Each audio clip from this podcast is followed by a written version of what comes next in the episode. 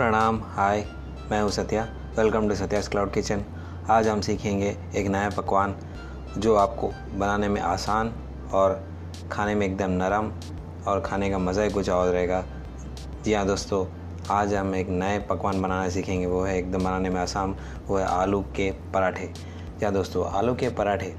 आलू के पराठे आपने सुना ही होगा, पर हम जो आज हम आलू के पराठे जो बनाने सीखने वाले हैं वो है एकदम ढाबा स्टाइल, एक पंजाबी ढाबा स्टाइल आलू के पराठे। जी हाँ दोस्तों, आज हम सीखेंगे आलू के पराठे एकदम बनाने में आसान और एकदम मुलायम और खाने में उसका स्वाद भी कुछ अलग ही रहेगा। जी हाँ दोस्तों जिस तरह मैं कहता हूँ, उस तरह आप ऐसे करते जाइएगा। जो जो माल सामान चाहिए वो सब लेके रख लीजिए। जैसे मैं आपको कहता हूँ, वो लेके रख लीजिए। सबसे पहले आपको इंग्रेडिएंट्स जो ज़रूरतमंद चीज़ें हैं, वो है आलू, पाँच से छः आलू। आप उबले आलू लेके रख लीजिए, सिल के रख लीजिएगा। उसके बाद पालक रख ले रख के लेकर लीजिए।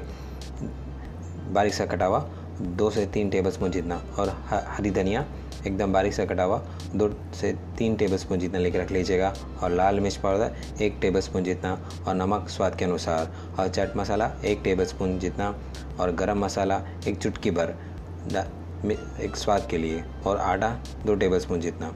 अब हम क्या करेंगे, सबसे पहले हम अपने जो रोटी बनाने के लिए जो आटा गेहूँ के आटे जो है, उसे ढाई सौ ग्राम जितना लेके हम जिस तरह हम रोटी बनाने के लिए भूनते हैं, उसे भून के हम तैयार करके रख लेंगे। उसे लेके भून के रख दीजिएगा और उसे 20 मिनट तक एक गीले कपड़े से ढक के रख दीजिएगा। उसके बाद फिर उसे निकाल के उसमें थोड़ा दो टेबल स्पून जितना बेसन डालिएगा और एक टेबल स्पून जितना घी डालिएगा। डाल के इसे अच्छी तरह मिलाइएगा। उस अपने आटे पर। जिस तरह हम रोटी के लिए जो हमने आटे तैयार करके रखे हैं, उसमें थोड़ा मिलाएगा। हम इस तरह मिलाने से क्या होगा? थोड़ा चिपकू बनेगा, पर आपका परोठा एकदम नरम आएगा।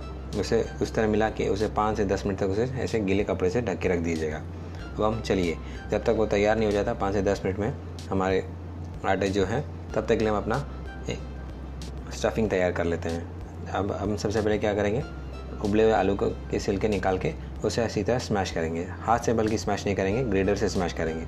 ग्रेडर से हम इस तरह इसके लिए स्मैश करेंगे ताकि एकदम लेवल में जाएगा उसका स्टफिंग वरना नहीं तो एक जगह, मोटा सा रहेगा, एक जगह पतला सा रहेगा और अच्छी तरह मसाला इसमें मिक्स नहीं होगा।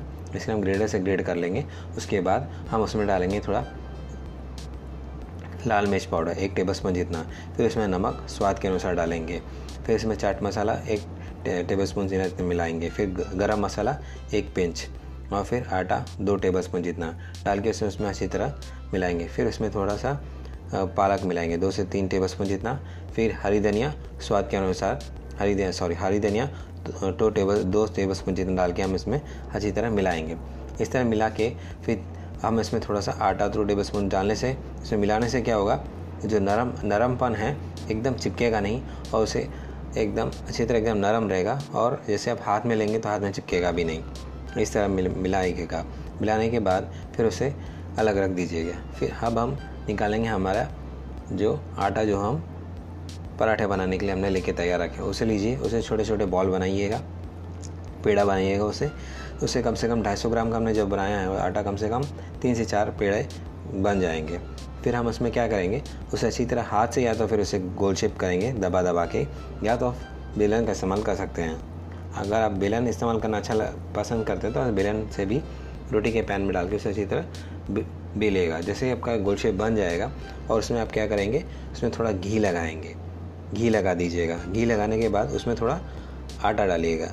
आटा डालने के बाद उसके ऊपर अपना स्टफिंग आलू का स्टफिंग रखेंगे।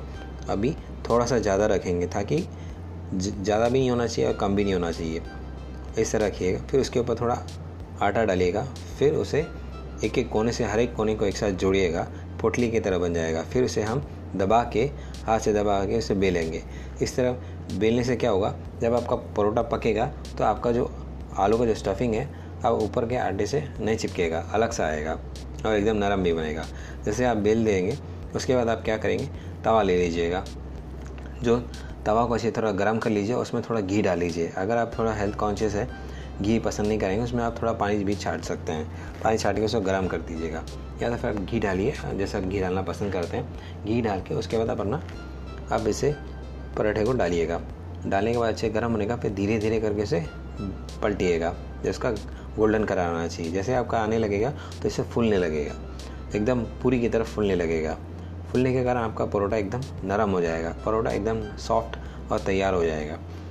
इस तरह आपका फूलने का कारण यही है कि जब आपने इसमें स्टफिंग लगाया, उसमें आपने थोड़ा आटा लगाया, आटे पे थोड़ा घी लगाए घी लगाए, फिर उसमें आपने आटा लगा, फिर आपने उसमें आलू का स्टफिंग लगा। इसके कारण ये, जब आप बेलते हैं, बेलने के बाद जब आप तवा में डालते हैं सेकने के लिए, तब आपका आटा जो है, आपका जो ऊपर का जो लेयर है अंदर के आलू से चिपकता नहीं है और अगर आप अलग करेंगे तो आराम से अलग आएगा और अंदर एकदम खाने में स्वाद भरा और एकदम अच्छा रहेगा। एकदम टेस्टी रहेगा और स्वाद रहेगा। इसके साथ अगर आप आलू के परोठे का कॉम्बिनेशन है, वो दही। अब दही के साथ आप आलू का परोठा खाएँगे तो उसका मज़ा ही कुछ और उसका स्वाद ही कुछ और है। बाकी आप ज़रूर इसे बना के देखिएगा।